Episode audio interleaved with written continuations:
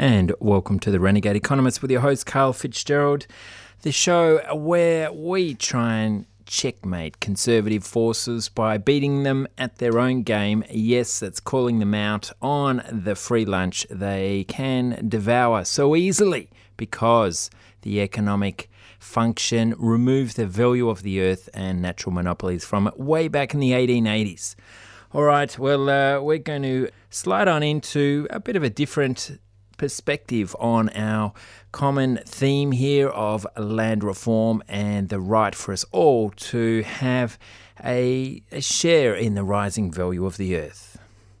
All right, Renegade Economists, this week we're talking to Zbigniew Dumieński, who's a Georgist from Auckland, New Zealand, and he has a specialty I've been wanting to get on the show. He's dropped into our new office in Harcourt Street, North Melbourne. And uh, yeah, we're going to talk about microstates and uh, exactly how they play out with the sort of economic challenges so many nation states are facing. So Zig, welcome to the show. Uh, tell us a bit about micronations and why they're important to you. First of all, thank you very much for having me here. It's really nice to visit you guys here. And first thing is that I study small political entities in general and microstates more specifically. And there's a small difference. Uh, there's actually a big difference between different types of small political entities. We have lots of autonomous regions, sort of um, subnational special jurisdictions, Uh, such as the Channel Islands, for instance, in Europe. We also have small sovereign states, very, very small sovereign states, that delegate some of the attributes of the sovereignty to other countries, such as the Cook Islands, Niue, uh, Liechtenstein, San Marino. These are the countries that I call microstates and the ones I focus on. We also have small states that have different challenges to big states, but politically, qualitatively speaking, they're not very different to any other type of sovereign entities. So I look specifically at microstates, the small sovereign states that nevertheless delegate some of their sovereignty to other larger states. Okay, so that's a specialty within a specialty. But uh, just in general, though, with these microstates, they must have to be more flexible. What, what are some of the other things? I mean, you mentioned before that Liechtenstein only has thirty thousand people in their population. I mean, that's uh, phenomenal. So, such a small nation state, uh, what sort of characteristics uh, are defined in this situation? Yes, they are obviously, you know, as the name suggests, they're all very small, and Liechtenstein is actually not even the smallest of the microstates I look at. It has um, around thirty to forty thousand people and only one hundred sixty square kilometers. When it comes to the size of its territory, with it's a very mountainous country as well, so only fifty square kilometers are considered good for, well, residential or commercial purposes. Uh, the other countries I looked at are, for instance, Niue, which is an island state in the South Pacific with only one thousand five hundred people. And uh, and there's the Cook Islands with around fifteen thousand people, and a few other of these very tiny states that have sovereignty, international legal personality, but very, very small territory, and uh, even smaller populations. The interesting thing is that the ones in the South Pacific, and that's, you know, that's a, from the Georgists' point of view, it's also quite interesting that while they might not have that much land, uh, because the islands are quite tiny, because of the international maritime regulations and legislation, they have quite a lot of natural resources um, under the sea. So they have the two hundred kilometers of the exclusive economic zones that, you know, that two hundred or miles, that uh, surround each of the islands. So the Cook Islands are gigantic when it comes to the resources that they can use exclusively in their ex- exclusive economic zone. Liechtenstein or San Marino, the European microstates, don't have these.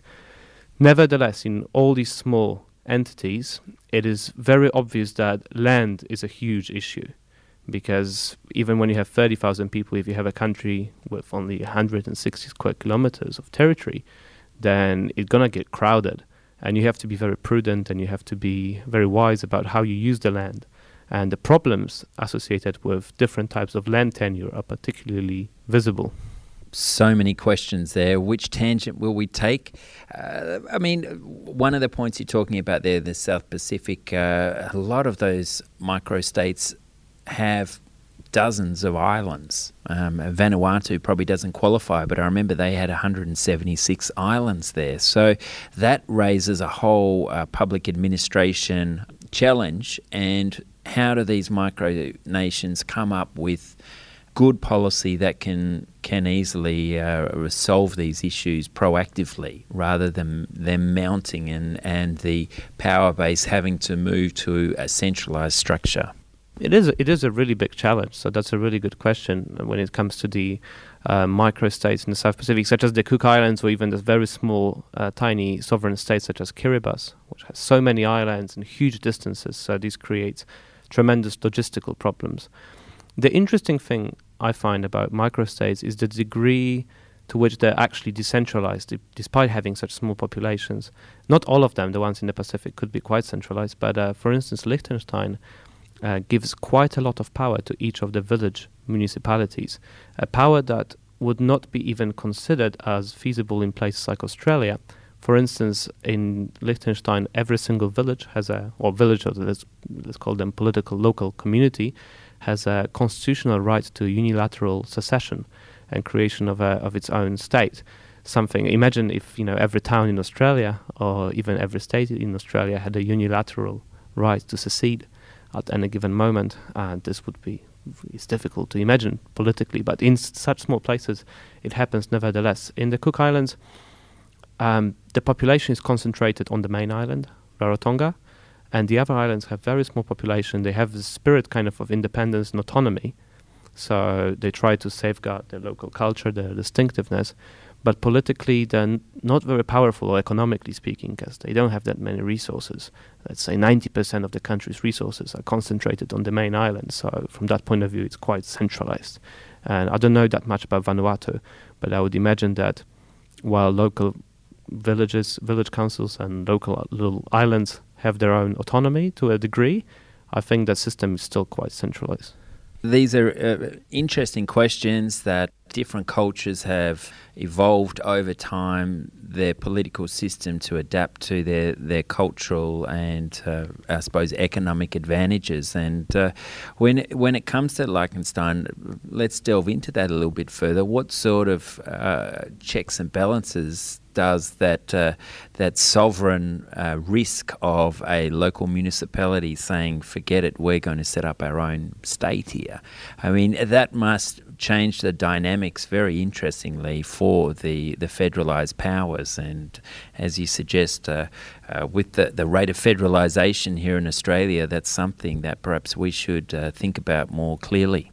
I think Liechtenstein is a very unique political entity because it's an it's a monarchy, um, and not just a symbolic type of monarchy, but the monarch, the sovereign of Liechtenstein, the Prince of Liechtenstein, has quite a lot of power. And but surprisingly, he was the one who was pushing for the type of constitution that would allow uh, villages the unilateral right of secession.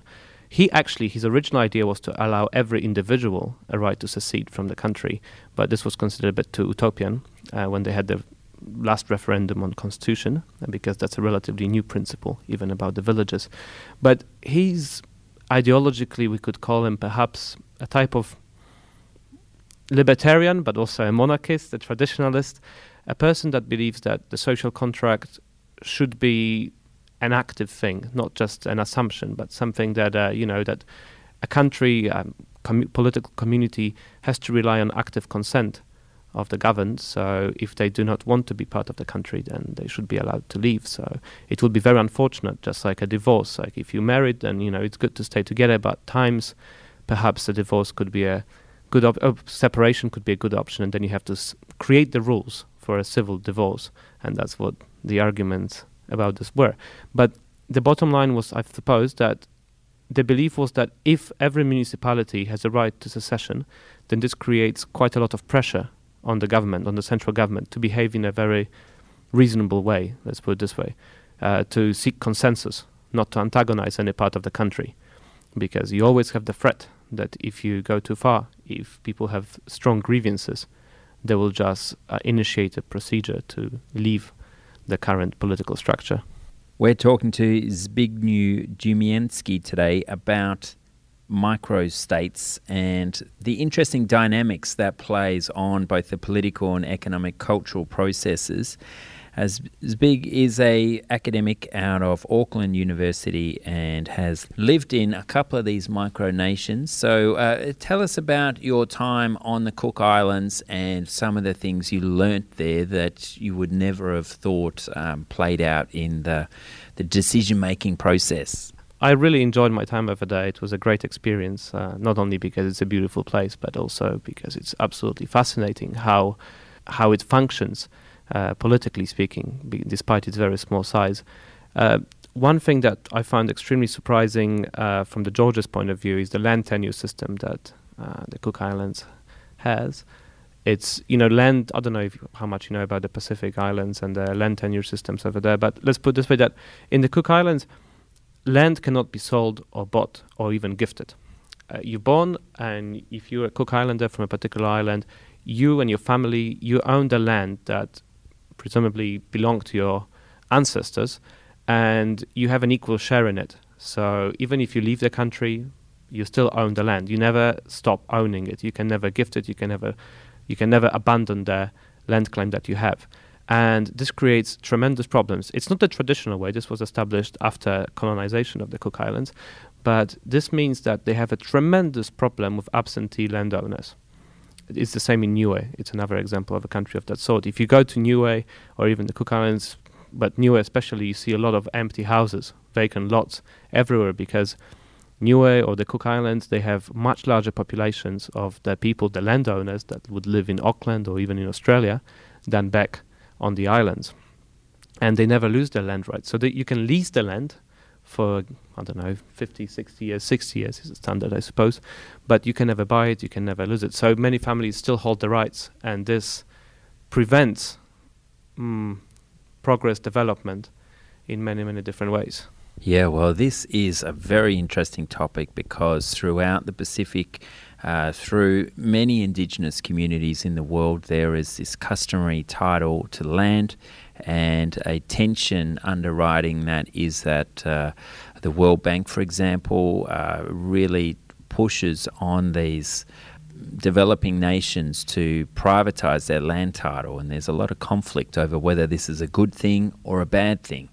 But uh, uh, either way you look at it, uh, lazy land use is poor for community development, and I suppose that's what you've seen there. But uh, how were the conversations that flowed once you settled in and saw how land was being used or abused? So one of the one of the key observations that I had in the Cook Islands and in Niue when I lived there was the effects uh, of the land tenure system that they have. So when the when the British came to the islands, um, people had their customary, let's say, mm, rules governing land use. And the common belief, we can say from today's perspective, was that land cannot belong to the people, but people belong to the land. So you can use the land. Well, you can not own the land, but you use the land as, lo- as long as the community thinks that you should be using it. When you stop using it, it's not yours. The community just allocates the usage to someone else. At the same time, when the Westerners came today to the Pacific, they decided that, well, some of them wanted to put the land into, change the system into something more Western, because they believe that if the land is privately owned, this can help development. But because of the experience with the Maori land in New Zealand, the British were reluctant to apply the rules of unconditional private land ownership in the Cook Islands and Niue. And they created a hybrid system where local population holds the rights, or local families own the land forever, and their offsprings inherit equal shares in the land forever and ever, can never gift it, can never sell it to anyone, can only lease it, which seemed like a good idea of preserving the local indigenous ownership of the land, uh, so that the local indigenous people do not become dispossessed in a way that the Maori of, in New Zealand uh, did, or the Hawaiian indigenous populations, be, you know, the way they became dispossessed.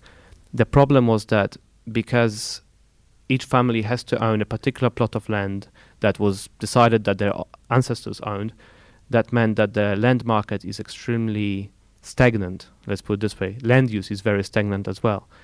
Another factor that contributes to this stagnation is the fact that most of the Cook Islanders and most of the Niueans live overseas, in Auckland, in all over New Zealand and in Australia as well. and they still hold the rights to using to, to land. So when you travel around Niue, you see a lot of vacant houses that no one does anything about, and when you actually try to do anything about the land on the island, some of the other family members, then suddenly you will see a plane coming from Sydney or from Auckland with the, the other family members really angry that something happens on their land against their consent. When we lived in Rarotonga, uh, we've often heard about uh, land disputes between different families.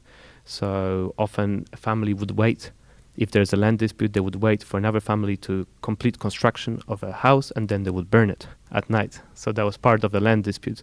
So you see that this system degenerated in something that splits families apart, that splits the community apart, and benefits, while the Cook Islanders are landowners and own land in their own country. Nevertheless, the system doesn't really guarantee that much justice or progress. So that's the real paradox and problem of the system. It's extremely difficult to change it, because the moment you try talking uh, about any type of reform, this is the most heated political topic you can possibly imagine. When I was in Rarotonga and in Niue, I organized uh, seminars and meetings to talk about taxing land, perhaps reforming the system so that the government would collect taxes on the land values and redistribute The, the, these taxes, these revenues, equally to all community members, and thereby returning to the old principle that we all should have equal rights to land. But the very mention of land issues was so controversial, people coming there and being extremely angry, uh, maybe not at me personally, but at any mention of an idea that the system should be reformed. Because on the one hand, some people might genuinely believe that any type of reform would be going to that World Bank type direction, that, you know, the land will become private property, things will, the land ownership will become concentrated in uh, very few hands, and this would create tremendous problems and inequalities. And on the other hand, we have these vested interests, because not all land has equal values today. In the past, you know, the Cook Islands and Niue lived off agriculture, very simple agriculture, so the land values, whether the land was located by the sea or not, didn't matter as much as whether the soils were fertile. Whereas today, the owners of the plots of land by the sea are millionaires. Well, not even millionaires, but the families are very comfortable and secure, because you can lease out these lands to resorts, to hotels, and you can live off just the, the rent you get from the, from the ho- hotel op- operators. Very comfortable lives. But if you happen to be from a family owning land, not only on the main, perhaps even on some outer island, but even if it's the main island, but somewhere more inland, then uh, you're in a very poor situation, because few people want to rent the land from you. And if you want to work at one of the hotels, you have to compete against uh, foreign labor that are a bit cheaper. So they bring in workers from uh, Fiji, from the Philippines, from Tonga. So you, uh, as a landless person in Rarotonga, a Cook Islander who doesn't own any land in Rarotonga, uh, many such people just emigrate to Auckland or to Australia, because they're all Kiwi citizens. So they can come to Auckland or come to uh, Australia and just work here, or uh, do some other things rather than stay in their own country. A strategic system of disempowerment, isn't it? It's uh, just so frustrating. And uh, Ziv, one of the problems we have is that uh, so many of these these micro-states are suffering economically, and uh, this is leading to some of the pressures we see around the world, where there's a push for greater privatisations, there's you know, sovereign indebtedness, all of these sort of pressures that we see uh, so famously in Nauru, where they've gone from being a mining giant, uh, living on their phosphate rents, and uh, resource scarcity kicked in, and now they've run out of their phosphate-based income, and uh, society is falling apart. Uh, the young are leaving. Uh, the nation-state has a, a very poor understanding of how to finance themselves. And so is this part of your work, uh, analysing how the health of these, these micro-states that ignore the value of their land and resources play out? I'm really interested in the issue of economic development in microstates, um, absolutely. I just think that the ones I focus on have been fortunate not to have any valuable natural resources, other than, let's say, the Cook Islands today has you know good good weather and is popular among tourists. But let's say Liechtenstein has survived as a sovereign entity precisely because it's always been seen as extremely insignificant and poor. So and, and it had you know the popular and quite powerful ruling family, but nevertheless, no one thought it was worthwhile to capture it and conquer it. So they survived in their little corner of the Alps for for, for several centuries uh, because they were of no strategic importance. And I think that's really, that tells us a lot about economic development, because you see countries like Liechtenstein with no natural resources, that today Liechtenstein is among the richest countries on earth uh, per capita. Uh, the standard of living is absolutely amazing and they have no natural resources. And some people will say that's precisely why uh, this country is so rich, because if you don't have any, any easy way of making money by extracting, just like Nauru, uh, phosphites or any other minerals very quickly, you have to actually start caring about your economy and building it in a sustainable way, because you have no other option. You're on three C R's Renegade Economists with your host, Carl Fitzgerald, and we're with Zbigniew Dumieński, an academic from Auckland University. And goodness me, there, I want to keep this conversation going for another twenty minutes. It's been fantastic, but uh, let, let's push on. I always say we're going to do a twenty-minute interview, and it always ends up pushing that. But uh, here's another misnomer you've identified, and you've been hinting at, in a way, the resource curse. And uh, we had our friend Gordon Abiyama on a couple of months ago talking about what's happening in the Niger Delta with the oil rents there and the incredible corruption and destruction that's flowed from that. And it's another one of these disarming fallacy that's been pushed through, that uh, if you're in a strategic location or you do have these natural resources, you are going to suffer the consequences.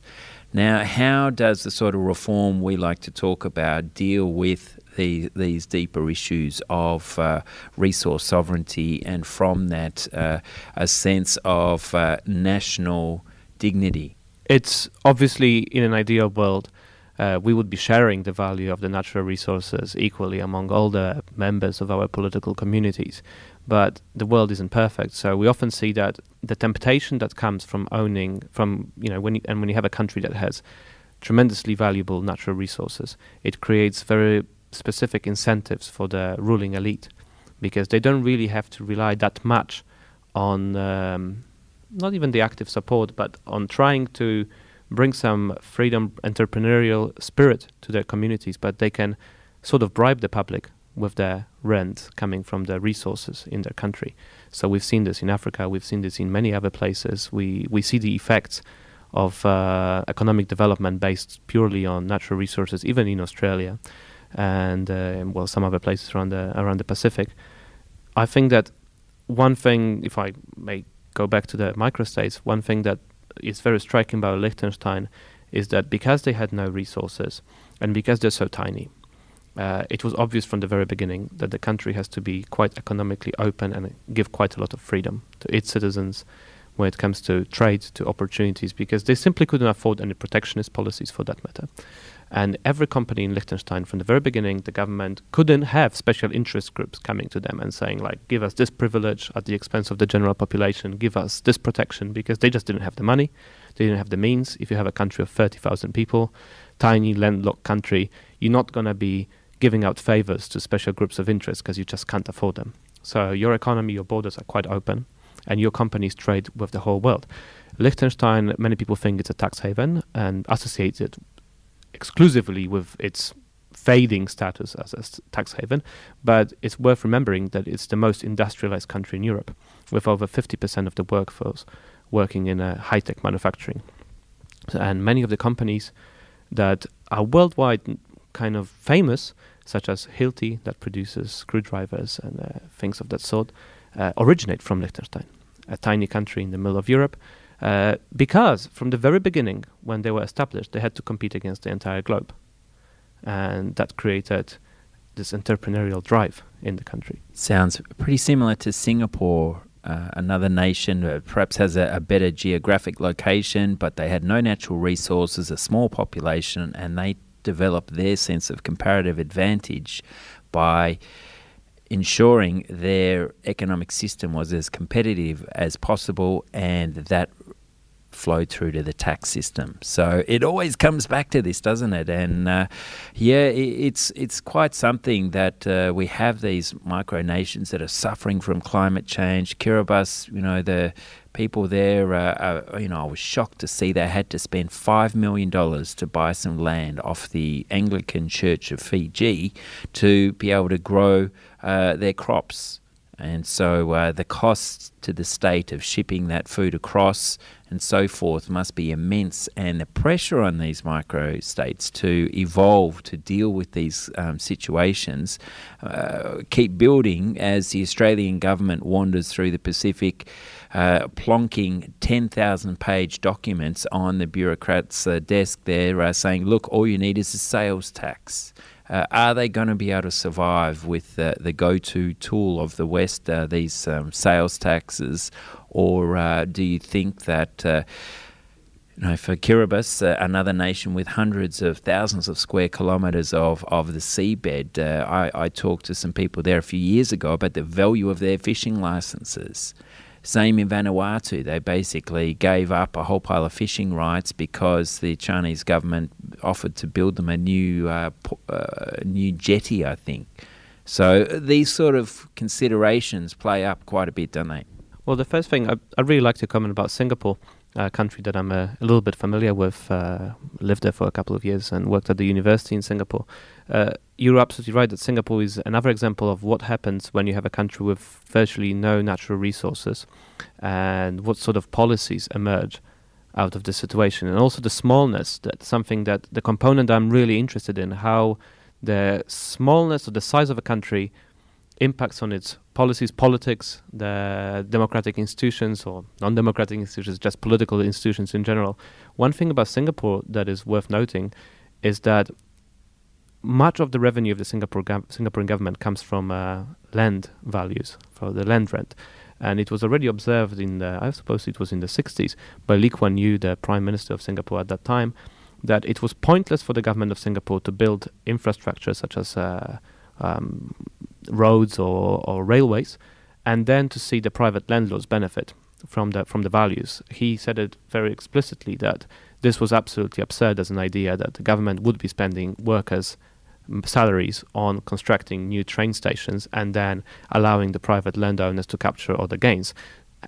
Because Singapore is not as democratic as many other countries, it's a different type of political system, he was powerful enough to nationalize the land, something that is not even desirable, but not, you know, hard to imagine, but not necessarily desirable in any other place. But he nationalized much of the land, and the uh, and the out- and later started leasing it out to people that want to uh, build uh, anything there or operate commercially on on these lands.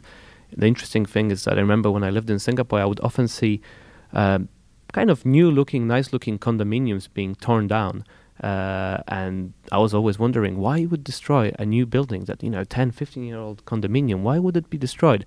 And the answer was always that the land lease is so expensive that if you have a kind of building that is not so great anymore, uh, you don't attract the, the people that would afford to live in that location. So you have to build a new building, you have to construct a new condominium, so all the time. So you don't have spaces in the city center that would be vacant, that's kind of collapsing, dilapidated buildings. No. Because the land values are so high, the, the lease costs are so tremendous, every entrepreneur has to constantly develop new stuff on that land. So that creates a very powerful, um, say, boost for the for the local companies, for the local well, businesses, let's put it this way. So things happen there. The economic activity is tremendous. So there we have uh, Zbigniew, an academic from Auckland University, specialists in micro nations, discussing how land reform can be of use, how it uh, can support efficient use, fair use of land, and some of those family debates sounded pretty uh, pretty irate and average, if you ask me. So it's it's a delicate world of uh, debate. How do we move forward? Um, we here on the Renegade Economists believe that uh, the property bubble should be channeled away from the banks and back towards the people. It's only really reflecting the naturally rising value of the earth. All right, my name's Carl Fitzgerald. Uh, keep Saturday, November the seventh free. Check out Oasis, O A ses dot org dot a u. I'm giving a uh, couple of hours uh, presentation there on uh, uh, current economic policy settings and the commodification of real estate.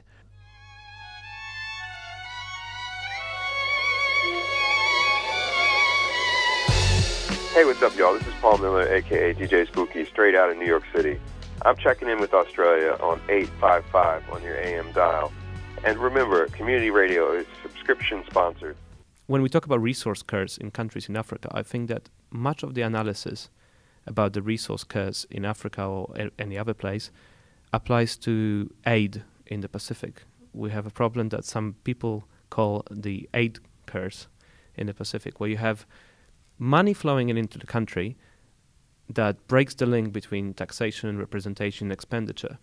And you just get, get money flowing, so you can spend on things that without really consulting the local community and without the community being the active agent in determining what the priorities, spending priorities should be, because the money comes from overseas. So it's a little bit like with the, uh, it doesn't even come from t- local taxes or from the local people. So it's a little bit like with the resources or the oil money coming in. And I think that's an element that aid, some aid might be helpful, might be productive, but the same way some of the resource money can be helpful and productive, but very often the political consequences can be less than ideal.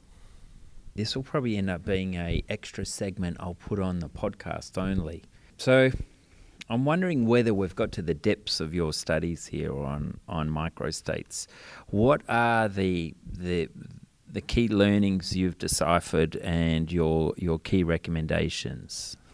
One of my conclusions coming from studying microstates is that size matters, and uh, small size doesn't have to be an obstacle. Very often it is seen that small countries, microstates, small political communities are not viable. I think they are viable, and very often the small size guarantees a better quality of institutions. That's one thing. Another thing is that in such small countries, the potential inequalities coming from unequal access to natural opportunities are particularly striking. And because these countries are so small and people know each other very well, and a single person's voice is quite meaningful in these countries. That's why very often you see that in tiny political entities, they find ways of managing their resources in a more um, equal manner, let's put it this way. They don't always succeed, but you see more attempts at trying to solve the puzzle, at trying to make everyone a shareholder in the country, let's put it this way. That so that people can benefit from the country's growth, they can benefit from all the resources. So I'm very optimistic about uh, well, even the the land the, the land tenure system in the Cook Islands and Niue, however flawed it is, you see that it happened there because of the size. In many many small countries, we see uh, policies aimed at sharing the value of natural opportunities more equally. It doesn't have to be microstates necessarily, but for instance, we have the island of Tristan da Cunha, where all the land is part of the commons and where the local government, the local community regulates the number of cows, the numbers of uh, cattle that each family can have, so that there's no problem of overgrazing. We have the examples of Singapore, we have the example of Hong Kong, where the land values are captured by the go- by the government. In Liechtenstein, we have the kind of a little bit more clumsy limits to um, foreign purchases of the land that have been put in place I- in so that the country doesn't have to face too much speculation in uh, land values coming from overseas. And currently there are also debates on trying to reform the tax system so it falls more heavily on land values and a bit less so on the on, on labor and entrepreneurship. I found it very interesting in Vanuatu just how easy it was to have this conversation about, if you like, our earth rights and the capacity for um, nature to provide enough for all if only we had uh, an equal share in, in this bounty. And now, how was that capacity with the disjoint of some of this lazy land use you've described in the Cook Islands? Was that a schism in indigenous uh, understanding there? I mean, how did they deal with, with that disparity when you, you brought it up? It's much more difficult in the Cook Islands because of the power of the absentee landowners. So you have lots of family members that reside overseas, and they want to keep the right to own the land and not necessarily do anything on the land. But because most people in the world, not only in small countries, but everywhere else in the world, recognize that owning land is something very desirable. And for the Cook Islanders, it also has a very cultural dimension. It's a link to the to the country. It's a link to the to the land. It's part of the identity. So it's extremely difficult to to start any reform that might sound or look as something that threatens the connection between the people and the land. And so I think that that's the major challenge.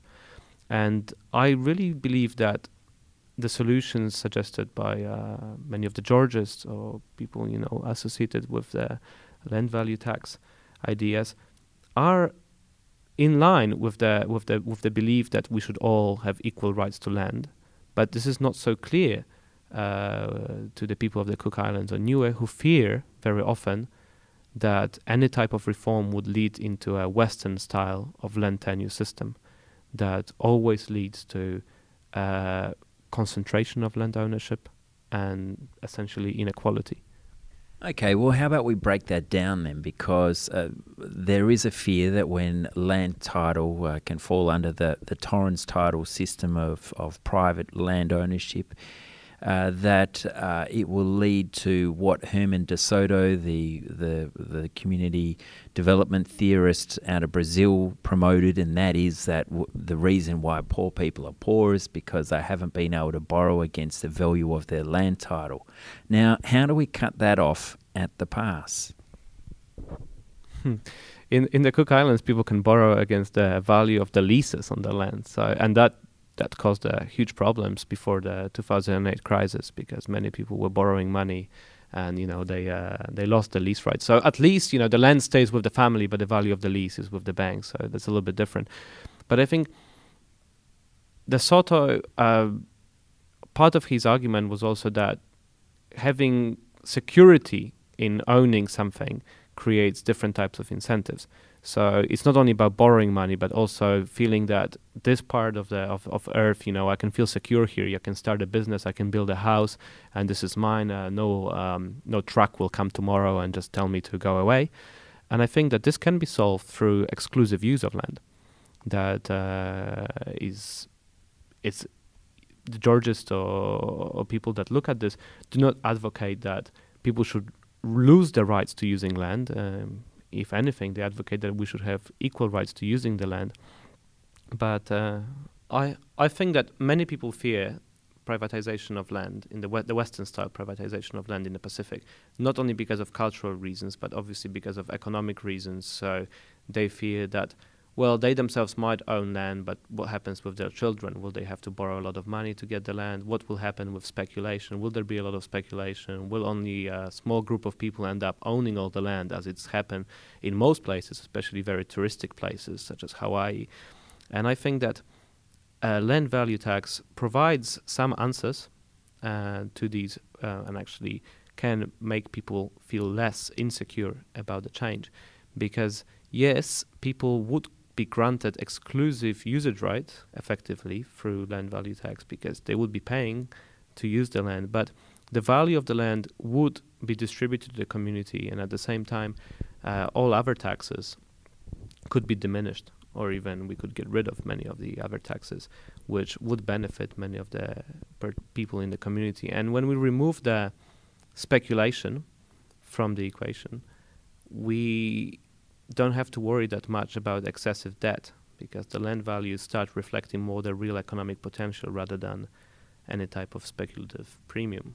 Yeah, it's a difficult one, and this harks back to why we need probably a thousand different Renegade Economists radio shows and T V shows and cartoonists and animators and documentary makers, because it is a, a direct challenge to the way the hierarchical stra- uh, system of society has been established, and still within indigenous communities we have that hierarchy, and it's the system of balance that you talked about originally in Liechtenstein, where there is a, some sort of check and balance between local and and and state, and perhaps what we're talking about here crosses both sides of these bridges. And I'd like to think that by sharing these uh, earth rights, this, this bounty of nature, uh, which can be seen in, in this invisible land price that that leads to debts, by by pulling that debt-based capacity out of the system and ensuring that we channel the property bubble away from banks and back to back towards government, it would fit within Indigenous culture. And I was always uh, so impressed, and I've told this story a number of times about uh, meeting the people of the Shepherd Islands Alliance Party in Vanuatu in two thousand eight or nine, and uh, within minutes, you know, uh, of me talking, they got it. Talking to taxi drivers, they'd get it within seconds, sort of thing. Uh, whereas you try and talk to someone here in the West and uh, they just don't have that connection to the earth, and everything's been concreted over. And uh, this guy, his name was also Carl in Vanuatu, he says, ah, you're talking about the magic money. And I said, what? He mm-hmm. said, yeah, the magic money that comes out of the land. That's it, what you say. It's like, holy heck, that is a much better way to describe unending income and economic rent and uh, all these sort of windfall gains that uh, the West uh, Western society seems to be hooked on by uh, this uh, omnipresent uh, reality T V uh, spooking um, property speculation. So, uh, Zbigniew Dumieński, can we wrap up this uh, extended Renegade Economist podcast? Uh, what sort of uh, uh, thought would you like to leave listeners as they're commuting around the world listening to this show and, and, and hopefully uh, looking at the role of, of micronations? Well, I would suggest um, that people pay more attention to small states, to uh, smaller economies, smaller political entities, microstates in particular, because there are many exciting things happening in small places. And we're usually used to looking at very big economies, very big, you know, the United States, the European Union, even Greece, much bigger economy than any of the economies I look at. And yet we see that many of these big economies just mimic each other when it comes to solutions, when it comes to policies. And the really exciting stuff often happens in very small and re- remote corners of the globe.